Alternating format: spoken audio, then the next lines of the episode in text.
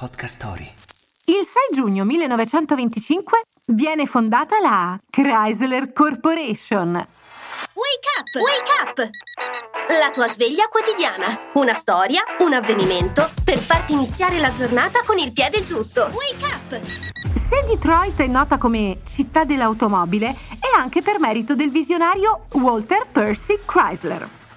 Appassionato meccanico ferroviario, comprò la sua prima automobile all'ottava Expo automobilistica di Chicago e se ne innamorò.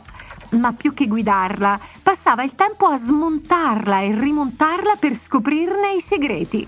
Dopo una brillante carriera nel nascente settore automobilistico, nel 1925 Chrysler fondò una casa tutta sua che produsse alcune delle più innovative auto di lusso americane, le auto di Snoop Dogg e Barack Obama, per intenderci la Chrysler Corporation ebbe il merito di introdurre la prima Galleria del Vento, privilegiando un design aerodinamico. Giustamente dalla città del vento, ma che altro ci si poteva aspettare?